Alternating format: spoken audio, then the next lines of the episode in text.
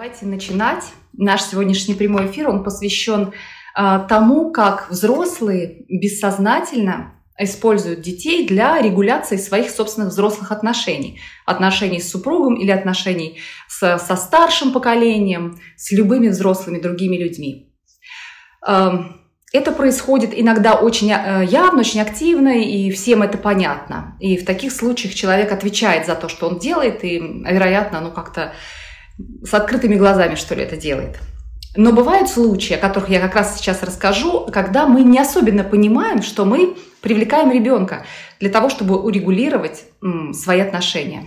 И вот эти неявные случаи надо как-то стараться отследить, осмыслить, почему они происходят, и если вы хотите да, повлиять на это, то убрать. Как правило, это происходит под влиянием каких-то переживаний взрослых людей – и с помощью ребенка мы регулируем эти переживания. Так что вот, соответственно, концентрируйтесь именно на этом, когда вы будете слушать про разные случаи. И э, если вы ловите себя на каком-то типе вовлечения ребенка, типов очень много. Я сегодня основные расскажу, остальные типы, они являются фактически комбинацией вот этих типов, про которые я буду упоминать. И если вы ловите себя на этом, и вы понимаете, какая психологическая потребность за этим делом стоит, то задавайте себе такие вопросы, вот ключевые для размышления. Как я могу получить это иначе? Как я могу эту потребность удовлетворить иначе, не вовлекая своего ребенка? И второй вопрос важный. Как я могу, могу ли я жить без этого? Некоторые моменты мы действительно ну, не можем получить от жизни, от отношений, там, от, от обстоятельств, которые вокруг нас сложились. И нам приходится жить без этого, временно или даже надолго. И вот смогу ли я жить, если у меня этого не будет? Вот эти два вопроса, они такие важные и как раз решающие, можно сказать. Вовлечение ребенка бывает явным. Явным и даже, можно сказать, грубым. Это такая прямая коалиция одного из родителей с ребенком. Эм, в лайтовых формах это «не говори папе», ну или там маме, неважно. То есть вы вовлекаете ребенка в тайну, вы привлекаете его к, ну, к созданию тайны. В грубых формах, совсем в таких уже военных действиях, это настраивание ребенка против одного из родителей, прямое настраивание, рассказывание о том, какой папа там придурок, например, который бросил или который не бросил. Иногда это справедливо, да, но делается это все равно для определенных целей того родителя, который вступает в коалицию с ребенком. Эм, что это может быть такое? Это получение поддержки. Э, вы получаете просто своего игрока. Вы получаете человека, которому вы промыли мозги, который лоялен к вам благодаря тому, что вы просто ему внушили какую-то неприязнь. Справедливую или несправедливую сейчас не будем останавливаться. Бывает, что и справедливую. Но ребенок на вашей стороне, он перетянут. Как правило, такую возможность имеют те, кто более близко с ребенком общаются. Да, вот кто рядом с ним, тот и может внушать. Такой функциональный родитель, тот, кто ближе всего. Вообще всегда на вашего ребенка будет влиять тот, кто рядом. И если вас совсем нет, а есть замечательная няня, то, в принципе, ну, надо быть готовым к тому, что няня передаст свои ценности. Ну, если все будет нормально, то хороший. Ну, то есть здесь нельзя как бы испытывать иллюзии, что вы как-то там на отдалении повлияете. Повлияет тот, кто рядом. И вот вовлекая ребенка в коалицию, настраивая его против второго родителя. Вот этот вовлекающий родитель, он имеет а, особое отношение э, ребенка. Ребенок с ним согласен, он за него, он где-то его защитит, вступится. Вот такие дети часто, знаете, как в ссорах защищают родителя, там бегут, заслоняют собой или как-то э, утешают этого родителя. Вот такие выгоды получает взрослый человек. Э, у вас может быть с помощью вот этой технологии тайный агент – на территории противника. Например, мама настраивает против бывшего мужа э, ребенка и говорит, ты посмотри, кто ему там звонит, а как он живет, а как чего. То есть тайного агента запускает туда. Э, вред от такой ну, тактики, он совершенно очевиден, потому что ребенок должен выбрать между одним и другим родителем, кого предать. Для некоторых людей кажется, что это совершенно очевидно. Ответ очевиден, кого выбрать да, но для ребенка это не так. Э, для ребенка это очень большая сложность. Э, один родитель и другой родитель, даже если он не так хорош, как хочется, это две, два кусочка его души, это, это все он. И вот, во-первых, надо предать близкого, а это тяжело, очень важного близкого. А во-вторых, надо вот как бы отказаться от этого кусочка себя, который внутри живет в виде второго родителя. Представьте себя да, на месте этого ребенка, когда вы должны предать, это же по сути дела предательство, да, как-то выслеживать, протестовать против второго, когда вы должны предать близкого человека. Многие взрослые очень с большой болью вспоминают ситуации, э, когда они должны были как-то лавировать между родителями, которые разводятся, причем уже во взрослом возрасте. Это очень тяжело даже для взрослых людей. Как-то выбирать, да, выбирать, кого поддерживать. Это тяжело даже для людей, у которых есть уже дети собственные, уже не говоря о том, что это невозможно для маленького ребенка. Э, это его обязательно разрушает каким-то образом. Но это самая прямая, самая грубая, самая видная, заметная форма. Прямая коалиция и прямая настройка против второго. Выгода очевидна, и тогда ну, мы задаем себе вопрос, смогу ли я без этой поддержки жить? Могу ли я где-то в другом месте получать вот подобную поддержку, оправдание своих действий, э, просто какое-то утешение? Могу ли я жить без того, чтобы там, ну, приглядывать за вторым с помощью ребенка, вот этого тайного агента? Все вот эти вопросы. То есть можно ли это куда-то поместить, не в ребенка, чтобы не создавать ему вот этот разрыв внутренний? Или можно ли без этого прожить? Вот эти главные вопросы. Вот по своей практике, у меня практики очень много уже, много лет, да, уже даже уже десятками уже можно будет считать скоро. Э, и я почти что не встречала ни разу, даже ни разу, наверное, такого родителя, который бы ну, вредил своим детям осознанно или как-то очень равнодушно относился к вреду, который он наносит своим детям. Так, знаете, так, ну и ладно, там навредил и хорошо. Не, это неправда. Мы всегда ну, очень хотим сделать хорошее своим детям. Иногда мы просто не понимаем, что мы делаем, когда используем какие-то там тактики. Мы не понимаем. И вот сегодня ну, многие расскажу, наверняка это как раз вот скрытые такие влияния, которые мы можем оказать на детей. А иногда взрослый все понимает, что он делает какую-то ерунду в отношении своего ребенка, но он не может найти другого выхода. Он не может найти, как ему еще получить поддержку. И вот этим как раз надо заниматься. Вот нельзя от этого отмахиваться. Иногда это требует довольно длинной работы над собой, поиска друзей, э, поиска восстановления каких-то связей для того, чтобы было к кому сходить за поддержкой.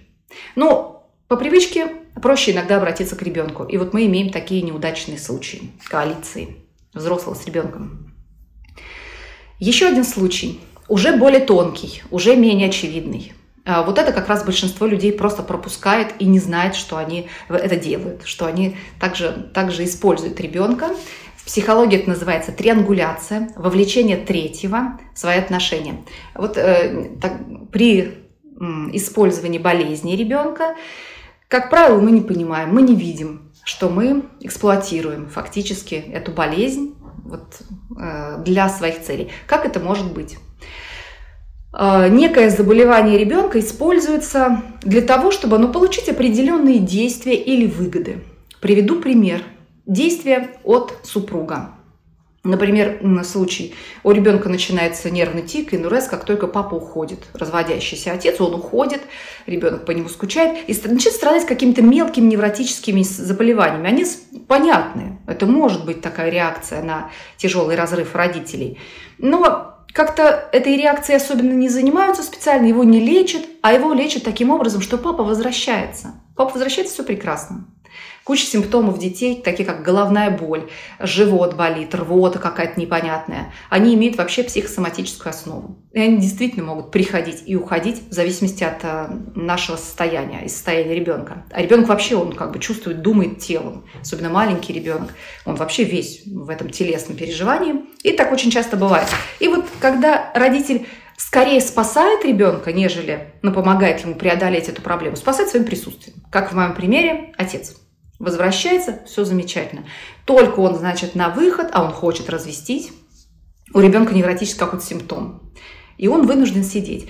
В таком случае, естественно, все это происходит неосознанно, но э, взрослым, особенно вот э, жене, например, может быть подсознательно выгодно не очень заниматься этой проблемой, потому что она возвращает мужа, к сожалению.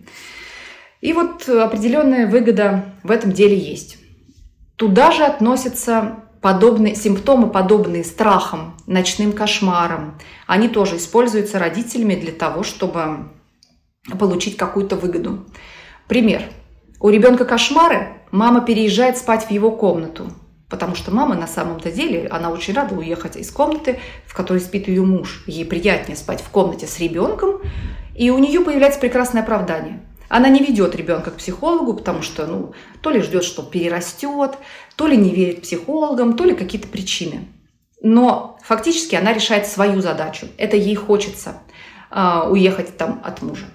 И она получает такую возможность благодаря вот этому невротическому симптому ребенка. Э, также, кстати, иногда инурез используется родитель спит где-то рядом с ребенком, потому что его надо постоянно будить, постоянно смотреть, когда он там заворочился, ну, в общем, пасти его. И тоже родитель второй, ну, как правило, мать, он переезжает поближе к ребенку, таким образом отъезжает от мужа. Использование болезни ребенка для отделения. Можно использовать трудности ребенка. Ребенок трудный, он сам не может учиться, он как-то там не очень хорошо реагирует на школу, или школа плохая. И тогда у женщины может быть оправдание тому, что она не идет на работу. То есть у нее есть дело. Есть дело, это все время как-то вот заниматься этим ребенком. С одной стороны, понятно, да, ребенка не бросишь, и это естественная тактика мамы. Но с другой стороны, решается этот вопрос именно присутствием мамы. То есть он не решается через психологов или через там, ну, любые там какие-то известные нам методы решения психологических проблем, а он решается через другого взрослого. И вот это еще один случай использования э, болезни, невроза ребенка для регуляции своей жизни и своих отношений с супругом, например. Ну, тут я говорю с супругом, но тут могут быть и старшие родственники. Это то же самое, я здесь буду приводить примеры, то же самое часто бывает. Можно на место слова муж, которое я говорю, поставить бабушку. Тогда бывает в семье, где, например, мужа нет отродясь не было. Там это, это место занимает просто другой взрослый.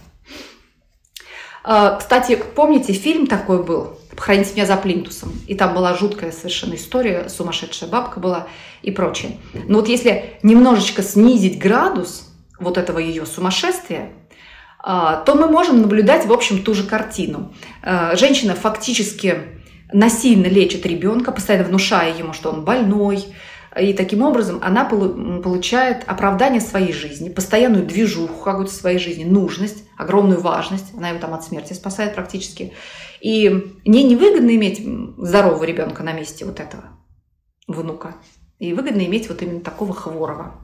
Ну, там как бы ситуация уже критическая с этой бабулей. Ну, в общем, как пример. Следующий тип вовлечения – это ребенок-рупор – когда ребенок устами младенца, что называется, ребенок говорит э, взрослым то, что ну, все не решаются сказать. Например, ваш ребенок как-то очень грубо себя ведет со свекровью. Ну, как-то грубо или отвергающе очень ведет. Все время что-то такое ужасное ей высказывает. Вы не одобряете этого. Ну, что же вы можете сделать? На самом деле, это вы хотите высказать этой свекрови вот эти все гадости. Но вы, как вежливый человек, не можете себе это позволить. И через ребенка идет вот это послание. Рупор. Да, ребенок рупор. Как это может происходить технически? Некоторые думают, что тут какая-то жуткая вообще адская эзотерика. И как-то мы там внушаем ребенку. В общем, это все не так. Очень просто это происходит в первые разы. Это все закрепляется первыми разами вот такого поведения ребенка. Ну, согласитесь, что любой ребенок там и грубить может, и ударить может, это ребенок. Но не каждый ребенок закрепит это поведение. И вот что происходит? Первый раз ребенок сказал или сделал что-то грубое, не захотел пойти к бабушке, ну, сказал, да, ну, не хочу эту бабушку скучную и все прочее. И в этот момент он увидел торжество в глазах мамы. Ну, конечно, там мама не прыгала до потолка, но ну, она так вот, знаете, или как-то она посмотрела, особенно на мужа, видишь, вот, и ребенок понимает, что к твоей мамаше там никто не хочет идти. Это микродвижение было, микродвижение глаз, э, позы, да, невербальные какие-то признаки. Но дети чем отличаются? У них аналитический аппарат слабый, по, по возрасту слабый, убеждения и опыта у них мало, вообще мыслительный аппарат у них развит не так, как у взрослых. А вот интуитивные гораздо сильнее, потому что им надо быстро понимать, в чем дело, какая расстановка сил. Поэтому они очень чувствительны к тем знакам, которые взрослые даже иногда ну, не столь очевидно замечают. И очень быстренько подстраиваются дети. Несколько раз вы среагировали так, что пассивно, могли бы и построже сказать. Но вы среагировали немножко пассивно, и ребенок закрепил это поведение. Он фактически получил от вас добро. Он, да, вы ему почти что сказали, давай так и делай. Интересный случай описывается в в литературе какой-то психологической книги, такой довольно классической, когда мама рассказывала о том, что дочка пятилетняя закрыла ее маму, свою бабушку, э, на балконе. На балконе. Такое хулиганство, в общем, было ужасно проявлено. И когда мама рассказывала, это а, она сияла просто тоже вот этим торжеством. Она торжествовала, но не, не самой же ей закрывать свою мамашу там на балконе тоже так бывает. Так бывает. У меня, кстати, была очень много лет назад одна клиентка, я хорошо ее помню, с очень сложным случаем мальчика. Мальчик был очень-очень тяжело адаптировался в саду. И мама рассказывала про его хулиганство, про его, про то, как он не может встроиться, как он такой неформатный, как он необычный. Вот там такой был уклон, на что он не, не просто так не понимает правил, а вот он звезда, поэтому звезды не ездят, понимаете, в детский сад. Ну и вот такой оттенок. И все время, пока мама рассказывает об этом, ну то есть это, понимаете, минуты славы, это триумф. Вот та, что вот она, вот это у нее такой ребенок, не вот эта серая масса. В общем, мы передаем детям некий сигнал, как себя вести, сигнальная система, не в словах. Соответственно, вот э, то же самое использование ребенка в качестве рупора, дети скучают по папе замечательный случай. Очень многие женщины, которые хотели бы привлечь мужа в свою жизнь, они, ну, они уже устали говорить, их особо-то не слушают, муж не привлекается. Но зато вот такой аргумент идет, что вот Лариса сегодня очень скучала, плакала, там тебя вспоминала. Ребенок рупор, это ребенок говорит то, что хочет сказать ребенок. Или э, тоже такая классическая сцена, э, папа начинает все время уходить, в этот момент маленький ребенок бросается, ему держит его за ноги или что-то такое, не дает уйти. Не дает уйти именно ребенок. Ребенок привыкает к своей такой роли, что ну, да, последствия этого многообразны. Прежде всего, ребенка просто ну, вы ставите в ситуацию неприятных эмоций, потому что все случаи, которые мы здесь можем подсобрать, это какие-то ну, неприятные эмоции для ребенка. Он их все время проживает для того, чтобы быть рупором. Вот, ничего хорошего тоже от этого нет. Два ключевых вопроса. Смогу ли я без этого жить? И как я могу получить это не через ребенка. А могу ли я сама где-то ответить? Ну, конечно, не надо вести себя как пятилетний ребенок, но где-то сказать или где-то там отстоять свою границу – уже это, по-моему, эм, это понятие уже нельзя употреблять, потому что под него накручено уже так много глупостей, что уже страшно сказать про эти границы. Но, тем не менее, даже где-то более определенно ответить, где-то высказать там свое там, недовольство, отодвинуться. Могу ли я сама регулировать, или я должен все время использовать ребенка? Вот надо подумать. еще одна роль ребенка, тоже вовлечение, это ребенок прикрытие. Ребенок прикрывает взрослых от чего-то такого, чего они не хотят делать. А, ребенок так вот, знаете, как он повод для того, чтобы отказаться от каких-то дел. Приведу пример. Мама долго укладывает ребенка, там буквально часами там с ними лежит, потому что ей не хочется выходить и кормить мужа, выходить и что-то делать по дому, выходить и разговаривать с этим мужем, например. Не хочется. Там конфликты, там, ну, в общем, поднимутся какие-то сложные темы. А здесь она лежит, ребенок до полночи ворочается, а она смотрит ленту свою. Вроде как она и пределе, и куда уйдешь. Ну и она так потихонечку занимается теми делами, которые просто так себе не может позволить. Просто так она не может сесть посреди квартиры в неубранной кухне и налистывать свою ленту. Нет, это неудобно. А вот через э, вот такого рода вовлечение можно. А, так что чтение до полночи, делание уроков, это опять же прикрывает нас от того, что надо думать про свою судьбу. Надо думать, а что я буду делать? Да, ребенка-то я сейчас выучу. А, когда мы делаем уроки с ребенком, мы пределе. Если не будет этого фактора, то мы будем зачастую и без дела. Так что то, что я говорила там выше, это про то, что ребенок может служить оправданием, и его неудачи могут быть нам нужны для того, чтобы наше присутствие было необходимо. Ну, сам не делает уроки, никак. И вообще ничего уже не делает сам, только с мамой. Классика жанра. Ребенок в постели родителей. Э, двое детей в постели родителей. Вот ну, просто часто встречаю такой случай. Когда ребенок даже двое детей, представьте себе, спят в постели родителей. Ну, это может быть очень мило и много там, сторонников совместного сна. Но согласитесь, что в такой постели э, сексом взрослые заниматься не будут. И они не будут ругаться, они не будут поднимать каких-то спорных тем. Они всегда защищены. Они всегда мы. Всегда несколько человек. Ну и при детях, ну ничего не скажешь и ничего не сделаешь. Часто так бывает, что один из партнеров не заинтересован в такой интенсивной сексуальной жизни, которой хочет второй. И когда, э, ну, женщина, да, придем пример, что эта женщина не заинтересована, хотя сейчас очень много обратных случаев.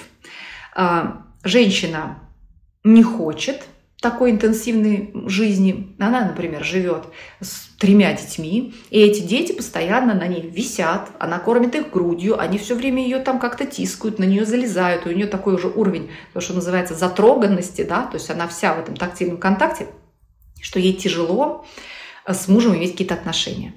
А мужу надо. А она как бы не, не умеет, не знает, как отказать, и ей это все сложно. Но когда один на груди ребенок, второй все время приходит, с 11 часов он уже тоже в кровати, то там, знаете, не разбежишься. Там уже ну, сами обстоятельства вас защищают.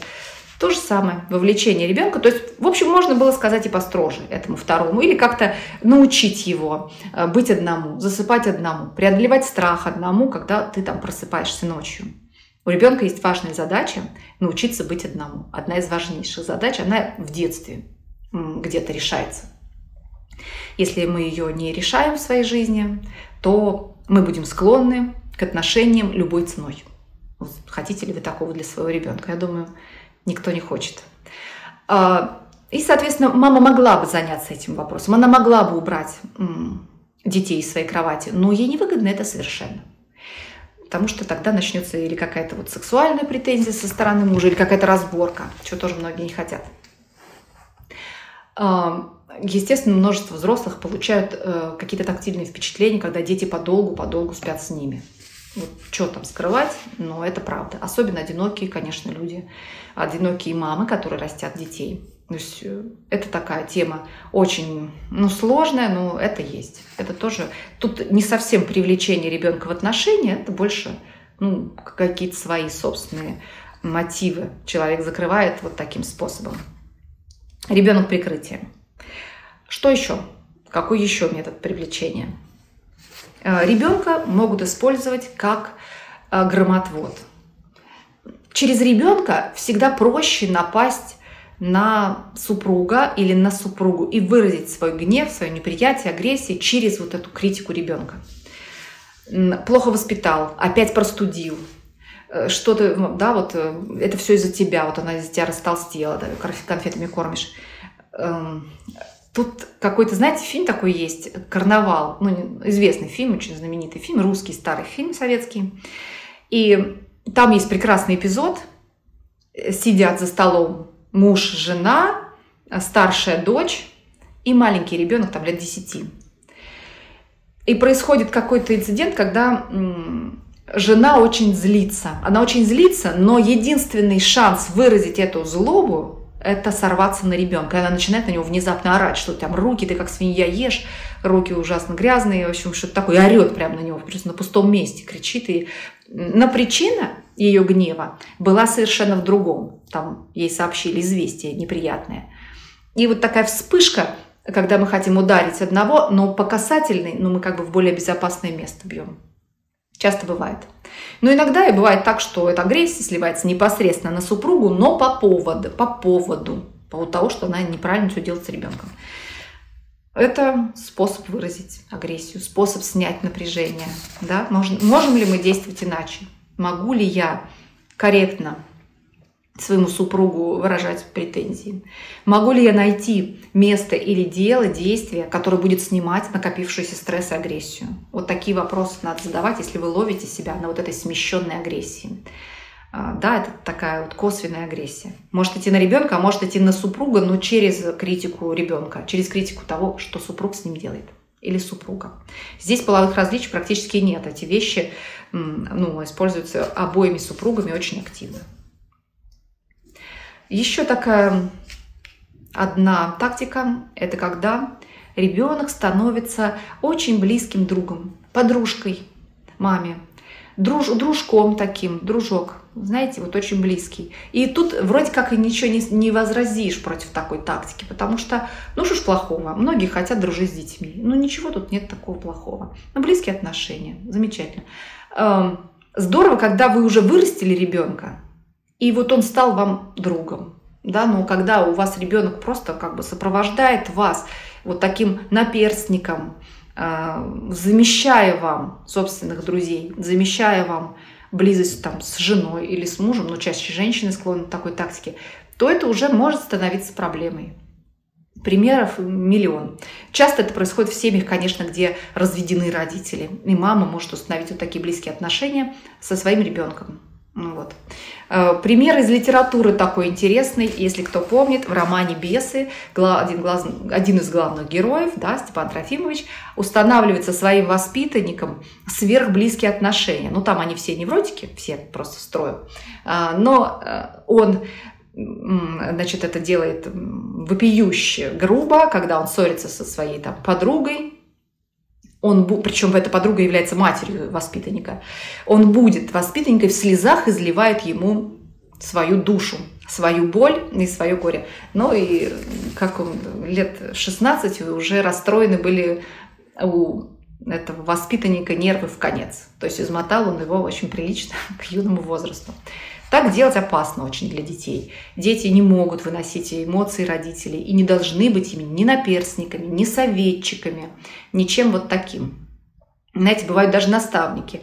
Неожиданно, вот такая вот история. Значит, когда вот такая история происходит, часто родители рассказывают, что такой мудрый их ребенок – это просто закачаешься. Такие мудрые вещи говорит. Вот буквально прислушаться к нему надо. И всерьез верят. Причем речь может идти буквально о семилетних детях. Такие мудрецы они. Вот если вам приходят в голову такие мысли, вы посмотрите, как эти мудрецы ну, строят собственные отношения, как они не могут создать там никакую там минимальную дружбу, не понимают ничего в своих отношениях. Ну, то есть это огромная, огромная иллюзия, опасная иллюзия, что ребенок неожиданно подпитывается там какой-то божественной энергией и все вам правильно говорит. Ребенок, скорее всего, говорит то, что он от вас же и слышал от вас же он и слышал вот эту идею, что, наверное, я сама во всем виновата. Ну, вам через неделю повторит, ну, мам, ты, наверное, и сама в чем-то виновата. Как эхо он повторит. Либо он скажет мега какую-то банальную вещь. Либо он скажет то, что он слышал где-то еще похожее. Особенно это начинают делать люди, ну, дети постарше, которые уже вообще вот оцените контент, который, которым питаются дети, и вы поймете, что ну, там есть что послушать. И там очень много клише про отношения, которые, ну, как бы мудрость. Никакая это не мудрость, никакое это не понимание. Это иллюзия.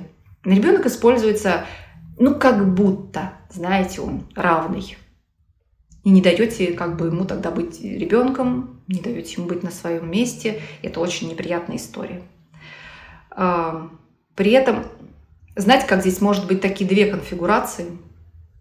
Бывает так, что ребенок очень рано становится таким, ну, таким маленьким взрослым. Ну, такая девулечка маленькая, но она как тетенька уже себя ведет. Вот она такая привыкшая. Такие бывают дети алкоголиков. Такие, знаете, они привыкли папку таскать уже там по квартире, когда надо уложить. Ну и у нормальных родителей тоже бывают дети такие излишне серьезные, вот опекающего такого типа, при ну, таких довольно раздолбайских родителях. Вот такой тип может быть, если ребенка выбираете э, наперстником, жилеткой, начинаете ему жаловаться, рассказывать. Вот туда его можете подтолкнуть. Он как бы лишается детства, он лишается права быть под опекой. Но может быть и обратное. Интересно, что есть еще обратный такой эффект. Ребенок как бы застревает в очень маленьком возрасте. Он застревает в каком-то очень инфантильном положении – тоже не растет, он не становится взрослым. Вот вы обратите внимание, что маленькому ребенку, совсем маленькому, ему можно все что угодно рассказывать, как вот кошке. Ну, можно изливать душу кошки и собаки? Ну, можно. Она сидеть слушать будет вас. И вот здесь то же самое. Он ничего не понимает, но он как бы безответственный в этом отношении. Можно все что угодно сказать, он ничего не поймет. Ну, как бы, да, просто фигура некая. И вот для того, чтобы ребенок не начал испытывать отторжение, неприятие, непринятие к тому, что вы откровенничаете с ним, к тому, что вы там используете его как жилетку, он может как бы зафиксироваться вот в этом своем инфантильном состоянии. Он может и остаться таким маленьким, как бы не осознающим, что вообще несет моя мама и что вообще происходит такое. Вот это тоже вариант. Он может быть или совсем, совсем взрослым, или совсем маленьким. А вот таким молодым и свободным, готовым к тому, чтобы сепарироваться, уйти, он быть не может. Вот если вы используете его таким путем. Какие, собственно, здесь могут быть сложности? Ребенок не может начать свою собственную жизнь. Ему невозможно вас бросить, он ваш дружок. Либо ребенок с чувством огромной вины, понимаете, начинает эту свою жизнь, потому что он все-таки покинул вас. Вы же рассчитывали на него. И он покинул вас. Это чувство вины. И вот такие вещи могут быть. И он может и с трудом создавать внешние отношения. То есть не просто не хотеть уйти от вас к другим людям. Ребенок же должен уйти от нас к другим людям. А как бы быть не в состоянии. Он не умеет наладить эти отношения. А с мамой он вот дружит. Дружит и все. Ему отделяться надо, а он дружит. Может, раньше встречали. Почему-то раньше я больше таких встречала, не знаю, людей. Такие, знаете, маме 80, и дочке, ну там 60. Вот они гуляют по парку, и видно, что они и живут вместе там, и все. Такая пара. Да, мужа отродясь не было ни, у кого. Ну, был эпизодический какой-то случай, но это ненадолго было. Это была случайность. Вот. Такая история. То есть ребенку сложно или невозможно покидать этого родителя. Тоже никто, наверное, не хочет это своему эм, своему ребенку. Но иногда мы это делаем, не осознавая того. Вот знаете, как бывает, не с кем посоветоваться, и мама с сыном советуется. Я не слишком накрасилась, а я не располнела, как ты думаешь? То есть эти вопросы, они обращены к партнеру брачному вообще-то. А когда это обращается к ребенку, ну это вот немножко... Кстати, был один такой случай, ну, очень такой уже драматический. Я сразу скажу, что этих людей их нет среди живых уже, но это было. Одна женщина была, у которой ребенок был инвалид, умственный инвалид, и она с ним жила, он не, не женился. Но дело в том, что он был оснащен очень высокой сексуальностью. У него очень было энергии много в этом отношении. И она, чтобы снять вот эту сексуальность, ну, как-то принимала ее на себя. То есть она с ним просто спала для того, чтобы погасить вот эту излишнюю энергию. Очень трудно здесь судить, потому что там, во-первых, практически психиатрия была. И как сложилась бы жизнь да, вот этого мальчика, если бы не такая история с мамой, то либо он нашел себе кого-то, а может, он не нашел бы, а в тюрьму бы сел, да, мы не знаем. Но вот этот грубый пример все-таки иллюстрирует вот эту тенденцию. То есть фактически они были партнерами. И были замкнуты в своем мире, не нуждались, по сути, ни в ком. Если мы все это очистим от такой э, психиатрического драматизма, то, в общем, мы получим историю многих семей, когда такая дружба, она уже она не нуждается в третьем. Вот, кстати, есть хорошая книга «Дочки матери. Третий лишний». Почитайте ее. Она такая психоаналитическая, довольно сложная, но там на примере кино очень много разбирается. А, вот про, это, про эту историю. Когда тандем матери и дочери такой плотный, что третий там не нужен. Вот он и невозможен там. И вот, кстати, можно э, плавненько перейти к следующему типу вовлечения. Это вовлечение по типу жертвы. Вот когда вот представьте вот такую историю, когда мать с дочерью очень-очень едины, или с сыном, тут уже не важно, и сын на самом деле хотел бы отделиться, но он не понимает, как бросить вот эту маму, которая во всех развлечениях, во всей своей жизни так в него завязана, она без него не существует. Он не знает, как без него развлекаться, как без него что-то делать. И вот для того, чтобы она отпустила, ей отдается ребенок. Вот да, когда нет у нее внучка, она как бы ей там звони, рассказывай все. Она все время волнуется, требует, какие-то смс пишет. А как внучок при ней, она вроде потише. И вот так вот потихонечку туда этот внучок так вот отодвигается, как бы жертва приносится, что ты меня оставь в покое, а я тебе вот родил или родила, да, вот это, теперь с ней играйся, ее души. Ну, часто это очень хорошие отношения с родителями. То есть я сейчас говорю эм, как бы грубо, да, это звучит, что жертва, какие драматические слова. Но на деле часто вот в этой дружеской паре это очень лояльные отношения. И люди очень боятся обидеть. Они не могут никакой праздник там отметить без мамы, без папы. И они не хотят никому зла. Все стороны не хотят никому зла.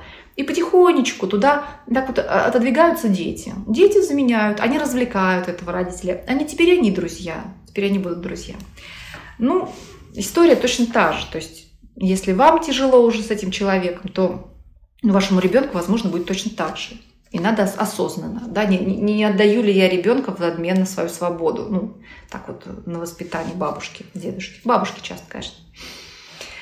Еще один вариант, следующий вариант, когда вовлекается ребенок, это когда ребенок выступает или дети выступают в виде цемента, они цементируют семью.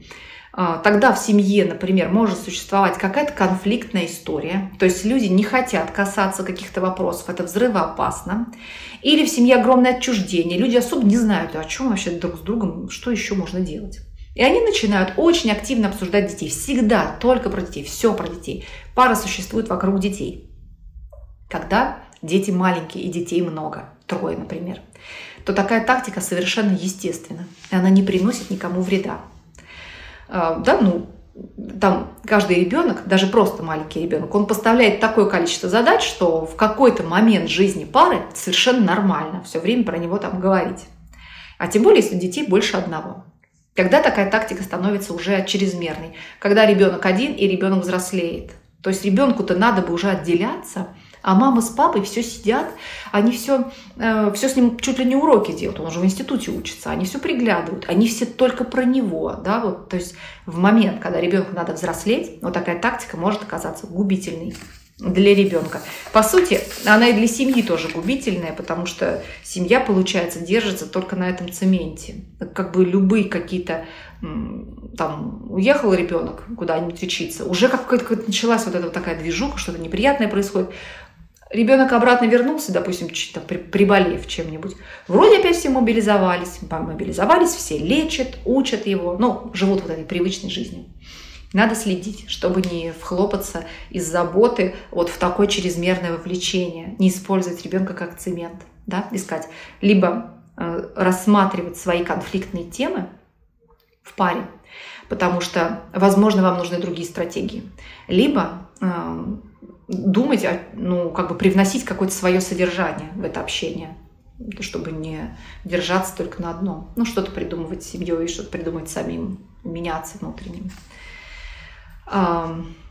Вот главные типы. Раз я так быстро о них рассказала, еще о двух интересных типах расскажу. Они не совсем используются для отношений, взрослых, они скорее используются для регуляции своего состояния. Ну, вот они уж больно мне нравятся, интересные, и поэтому я все-таки их затрону.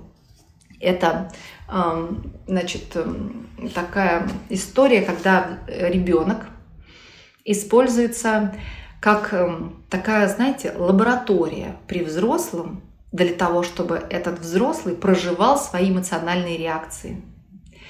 При, на примере проще всего. Когда ребенку сообщают какое-то известие, знаете, которое вас же пугает, например, что ну, мы с папой собираемся развестись, говорится ребенку, который, например, никак на это дело влиять не может и вообще просто только расстроится, будет орать и плакать.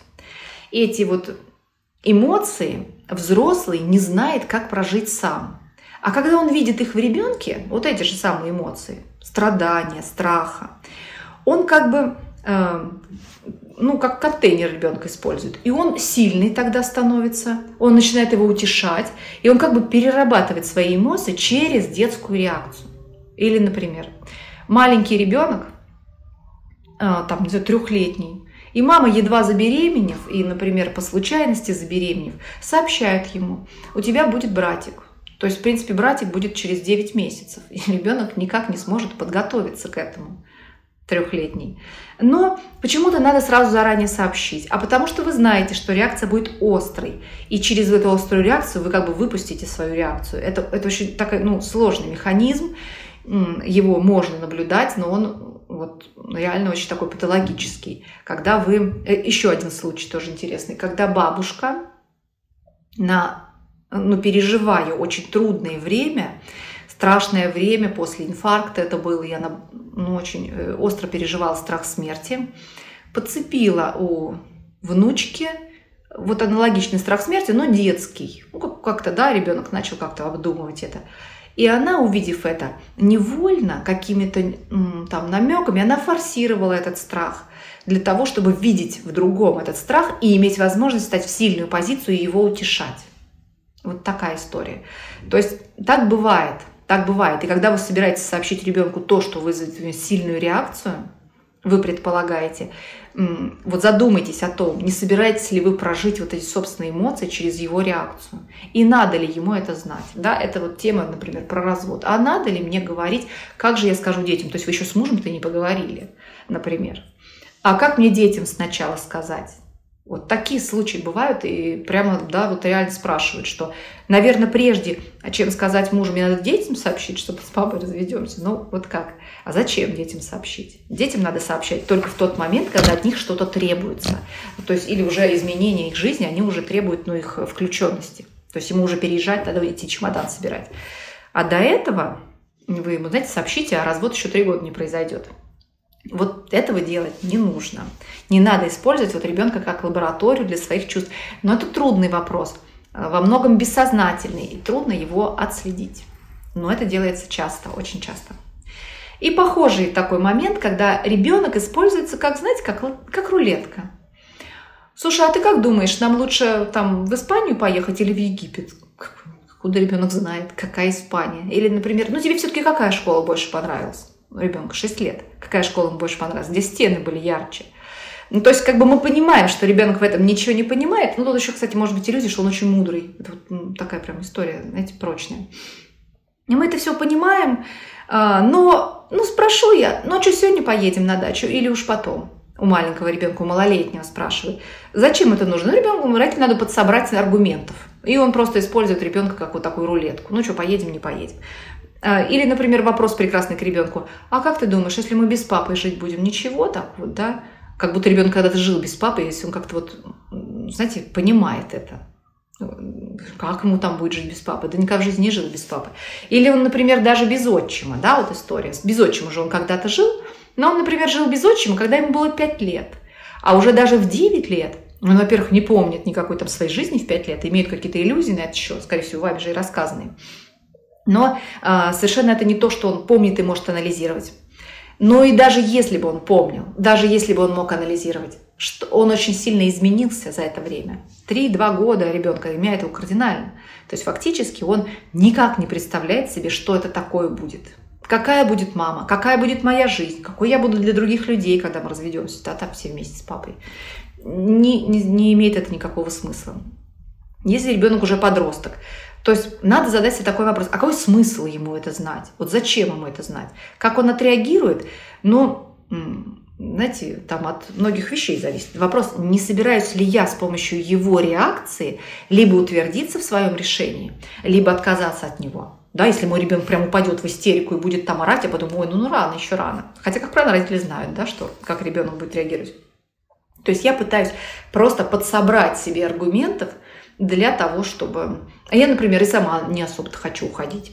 И тогда я понимаю, что дочка расстроится сильно. И ей скажу, ну, может быть, мы с папой не будем уже там Новый год встречать. Она разрыдается, разревется. И у меня будет лишний аргумент сказать, что ну я же не могу так ребенка мучить. Это же невозможно. То есть говорим тогда, когда у ребенка есть необходимость что-то менять в жизни. А заранее говорить не надо, вы просто удлиняете его страдания. Ребенок не может подготовиться психологически к тому, чего он никогда не переживал. Даже взрослый, ну, это очень трудно. Но ребенок вообще совершенно это делать не может. Вы просто его стрессанете как бы до срока. Если уже дело пошло к чему-то важному, то да, говорите. Если нет, о чем вы ему расскажете? То есть, на мой взгляд, все-таки нет. Если нет какой-то нужды, например, то, что э, зависит от него, он должен на суде дать показания, да, если ему там, он же подросток, и уже мнение его в суде уже учитывается, тогда надо сказать, давай там мы с тобой будем готовиться. Вот так. То есть, как правило, это не, не, не нужно практически, но это э, нужно родителю зачем-то. Вот надо вот ответить себе на этот вопрос, зачем вот вам-то это нужно, зачем, как он будет готовиться. Ну, в основном отвечают так, что ну, ему нужно подготовиться. Вот ребенку там 5 лет надо полгода готовиться к тому, что его братик там появится. Причем как-то внутренне готовиться. Не внешне вместе с мамой смотреть, посмотреть кино, это за месяц надо сделать. А задолго-долго. Пусть он там внутри себя в голове готовится, но не может готовиться. Так что вот так я бы не стала до того, как вы точно будете знать, что это будет точно. Вы уже обсудите все нюансы с мужем, и вы будете представлять себе, как потом будет реорганизована жизнь. Вот тогда да, вы придете и расскажете. А это, когда это просто, что а что-то тоже не задалось, пойду расскажу. Вот это, мне кажется, делать не надо. Вот так. Все, какие-то вопросы я вмонтировала, которые мне присылали. Но если я что-то забыла, напишите мне вопрос.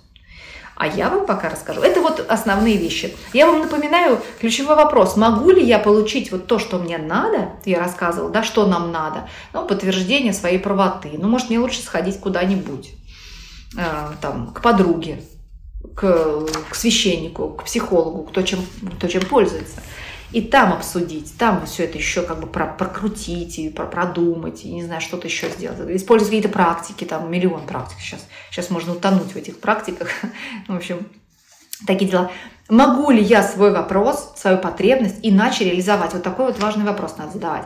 Или если нет, если не смогу иначе реализовать, вот все, живу в чистом поле, больше некому обратиться то смогу ли я жить без этого? В общем, можно терпеть отсутствие неких психологических м, необходимостей у нас, да? отсутствие поддержки временной, отсутствие ну, какого-то партнерства. Да? Ребенок должен уметь быть один, но и вы должны уметь быть одни. Если мы постоянно с кем-то только в связке можем существовать, то мы как бы лишаемся возможного э, пространства, чтобы побыть одному, подумать, не бросаться на первого партнера, а очень как бы так осторожно подходить к этим всем делам. Вот так. И если я э, что-то забыла, вы мне напишите какой-то вопрос такой по теме эфира. А пока я вам расскажу, что я буду проводить вебинар. Он будет не здесь, а он будет в другом месте. Сейчас он у меня есть в шапке профиля. Вот в топлинке сходите туда, зарегистрируйтесь на такую интересную тему про важные очень драйвы и потребности, которые рулят людьми внутри брака, внутри вот этих отношений взрослых. Я посмотрела, что я нигде эту тему не озвучила, но она очень важная. Но нам, мне прямого эфира как бы недостаточно, чтобы высказаться на эту тему. Это довольно сложная тема, но она очень сильно может повлиять на то, как вы контактируете ежедневно со своими близкими. Такая вот, ну, радикальная достаточно вещь, которую точно надо понимать про отношения. Поэтому я вас всех приглашаю. Надо сходить по ссылочке, нажать на регистрацию и вот, соответственно, прийти. 15 числа он будет проходить в 19 часов. Это понедельник. А, так что вот, всех жду. Ну, я надеюсь, что я осветила практически все. Пишите мне, если я что-то забыла, если какие-то важные, или эпизоды какие-то пишите, которые вы не можете отнести ни к одной из моих э, вот этих вот из, из этой типологии, которую я изложила, когда ребенок привлекается в виде жертвы, в виде рупора, в виде цемента, вот это все. Если вы не нашли свой случай и не можете его никак строить, тоже пишите, поделитесь в комментариях, очень интересно, а, что это будет. А, и тогда на сегодня я со всеми с вами прощаюсь. Очень здорово, что вы присоединились. А, приходите еще. Следующий четверг тоже на мои эфиры посвящены взрослым отношениям, отношениям Э, взрослых людей внутри семьи. Я надеюсь вас увидеть в следующие разы и в следующие четверги. Приходите и будем, будем разговаривать про какие-то интересные вещи.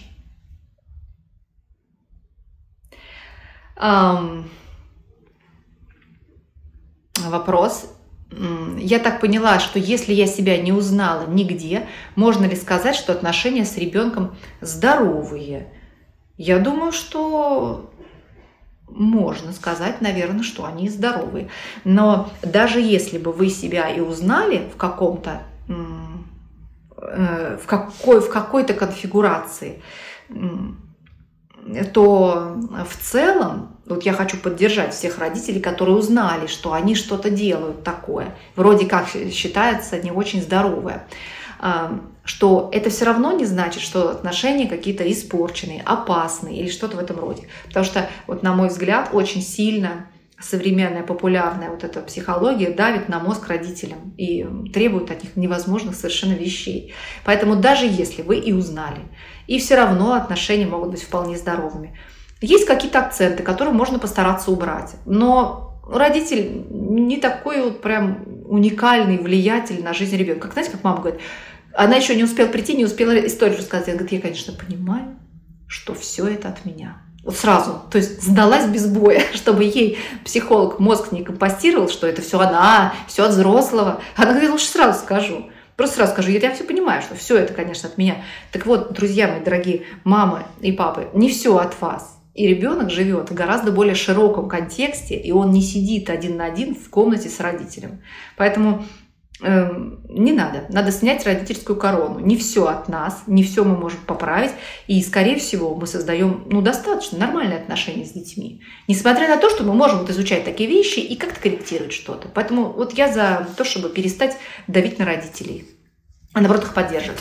Поэтому приходите, будем поддерживать родителей и будем узнавать что-то новое про отношения мы улучшаем, но мы не, ну, не, не значит, что мы выбираемся из ямы. Вот мы в таком просто кошмаре, и вот ну хоть чуть-чуть подтянуться. Нет, мы все-таки здоровы в здоровом пространстве все, и давайте так и, так и думать. Ну, конечно, если вы не узнали себя, тогда вообще супер. Нигде вас там нет, и я ничего от вас не утаила. Все.